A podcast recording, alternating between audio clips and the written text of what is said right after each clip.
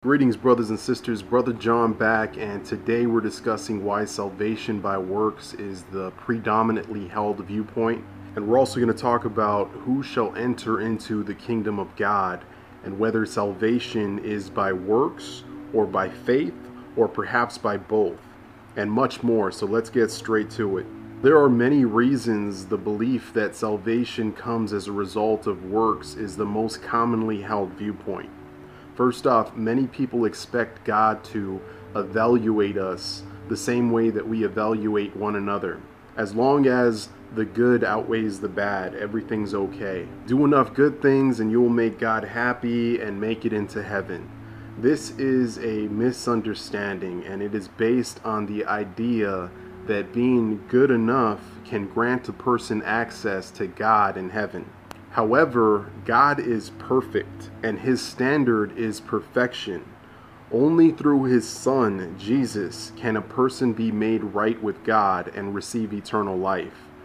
Secondly, many misunderstand the commands about doing good deeds in the Bible as the basis of salvation. However, the Bible is clear that doing good deeds is the result of salvation, it's not the basis of it. Ephesians chapter 2 verses 8 through 9 clearly state, For by grace you have been saved through faith, and this is not your own doing, it is the gift of God, not a result of works, so that no one can boast. The Bible does include many commands regarding righteous behaviors to embrace and sinful behaviors to oppose. However, a person does not enter into heaven based on how well he or she performs or excels in these areas.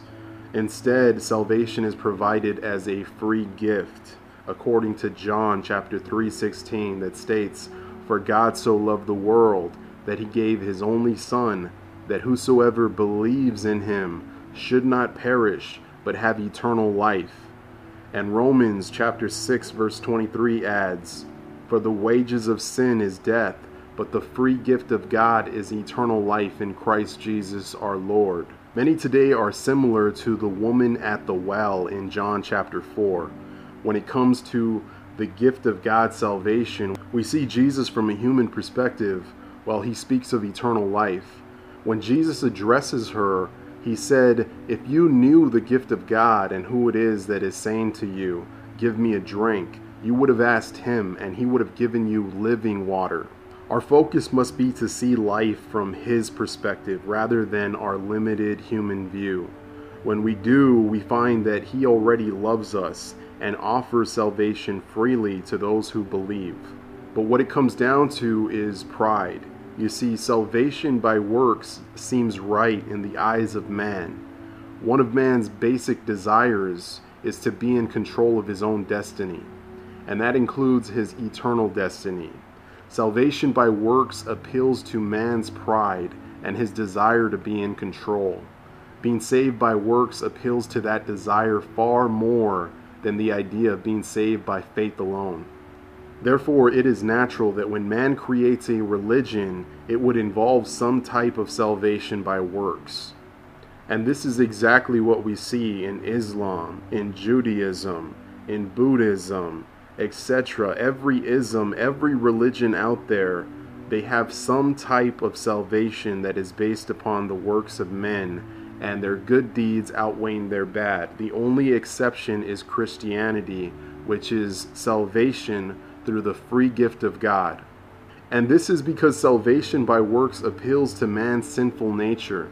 It forms the basis of almost every religion except for biblical Christianity. Proverbs chapter 14, verse 12 tells us that there is a way that seems right to a man, but its end is the way of death. Salvation by works seems right to men, which is why it is the predominantly held viewpoint. That is exactly why biblical Christianity is so different from all other religions. It is the only religion that teaches Salvation is a gift of God and not of works. For it is by grace that you have been saved through faith, and this is not from yourselves, it is the gift of God, not by works, so that no one can boast. Ephesians 2 8 through 9. Another reason why salvation by works is the predominantly held viewpoint is that the natural or unregenerate man does not fully understand the extent of his own sinfulness or of God's holiness.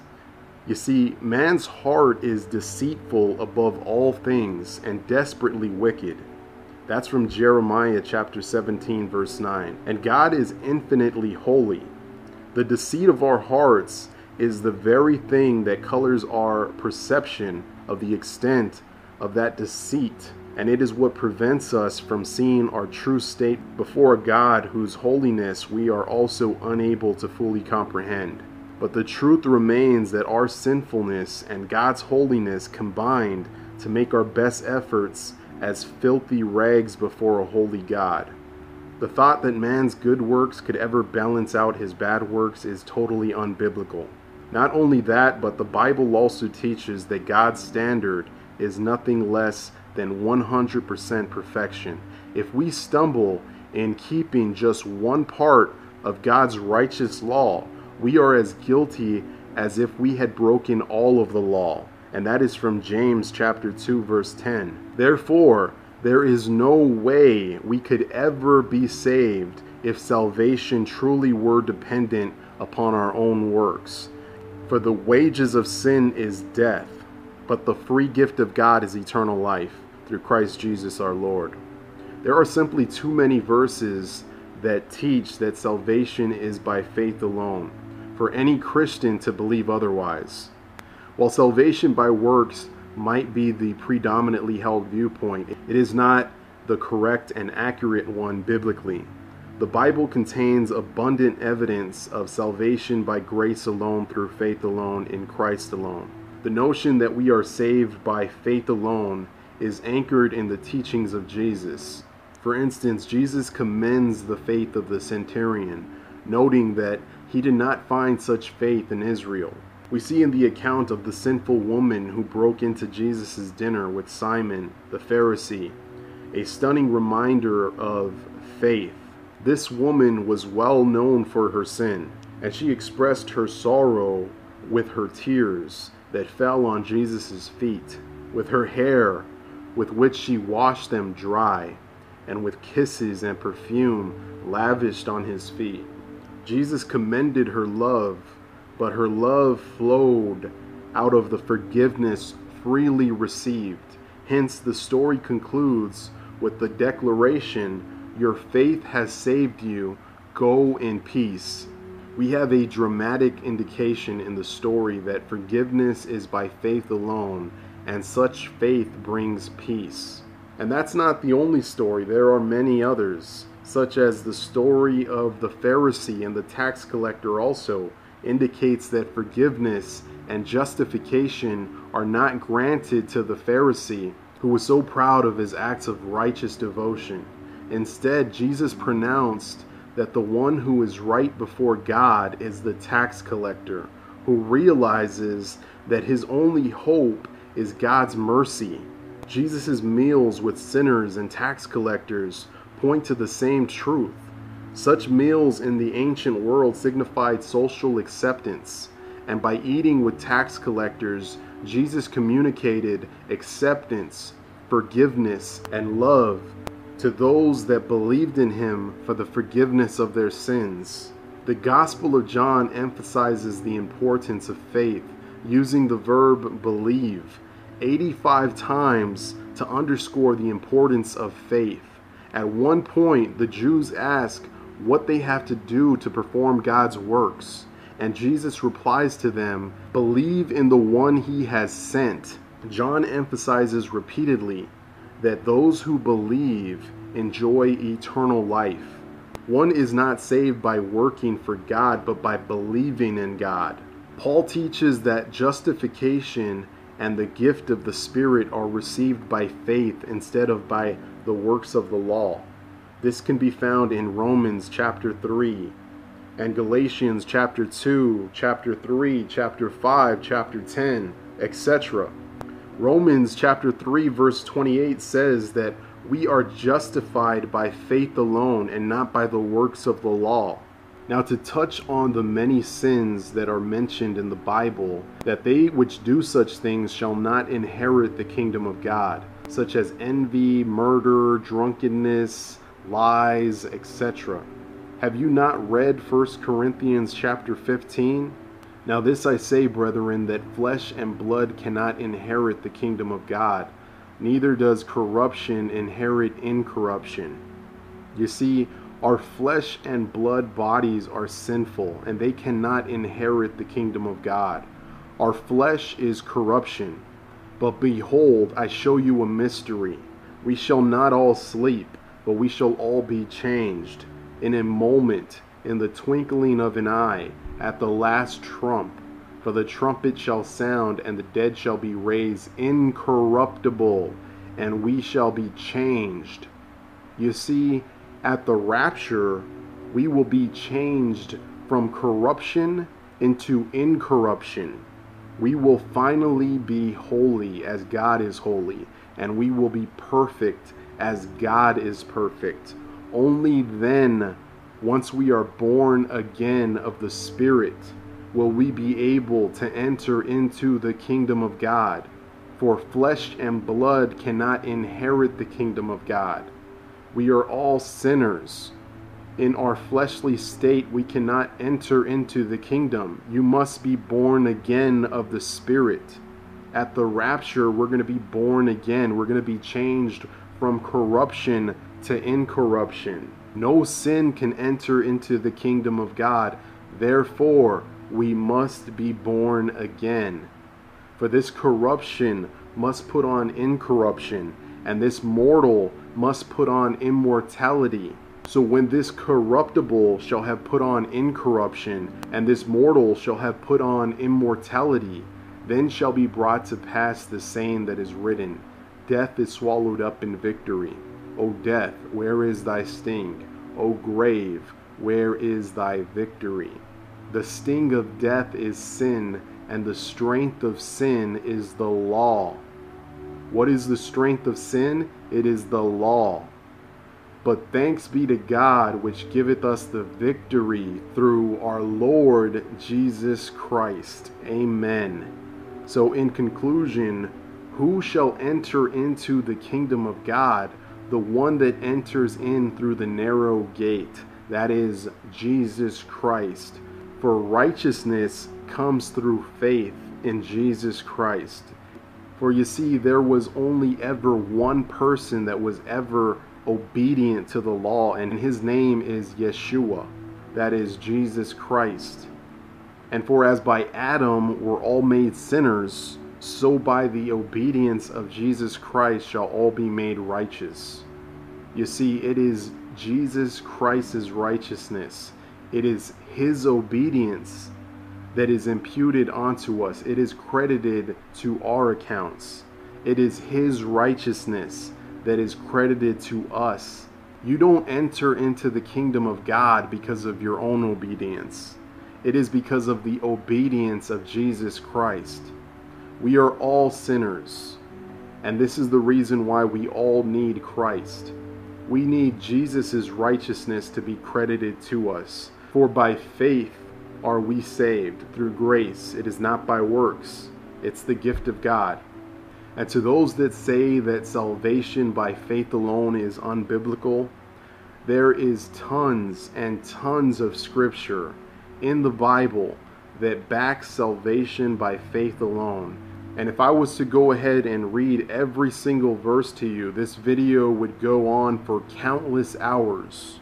But I believe that we can sum this all up in one verse, and that is John chapter 6, verse 40, that says, And this is the will of him that sent me, that every one that seeth the Son and believeth on him may have everlasting life, and I will raise him up at the last day. This is the will of the Father, that all that believe in Jesus Christ will have eternal life and that he will raise them up at the last day. This is the resurrection of the righteous that will inherit the kingdom of God. And what is the requirement? The requirement is faith. You have to believe in Jesus Christ. That is the only requirement. This is not my will, but this is my Father's will.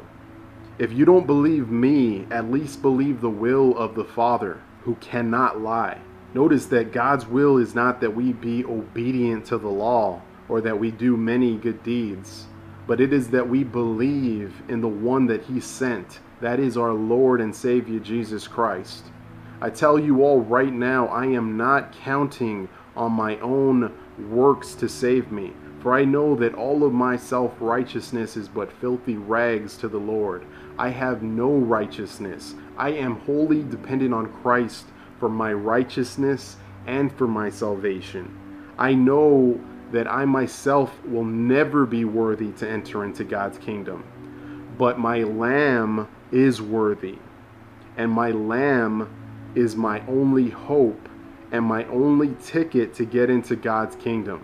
And my Lamb is Jesus Christ, the Lamb of God that is without blemish. For Jesus is the only way to enter into the kingdom of God. There is no other way. And we are saved by God's grace, thanks to our Lord Jesus Christ and his finished work on the cross. His righteous blood shed was the full payment for all of our sins. He died for the sins of the world. What are you trusting in? Are you trusting in Jesus Christ alone to save you? Or are you like the Pharisees, trusting in their own obedience to the law and trusting in their own self righteousness? I tell you today, trust in Christ.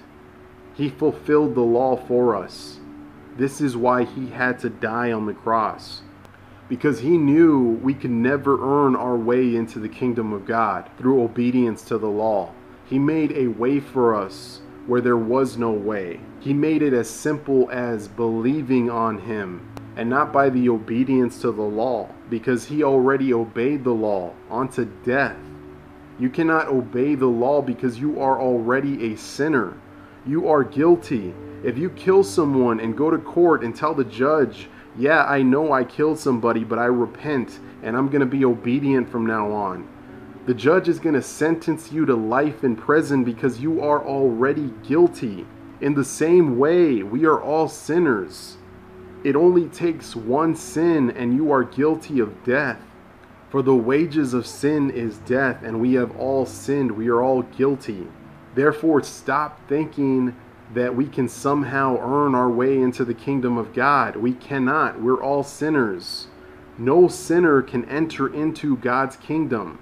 Therefore, the only way to get into the kingdom of God is through faith in Jesus Christ, who is the only one that the Father is well pleased with.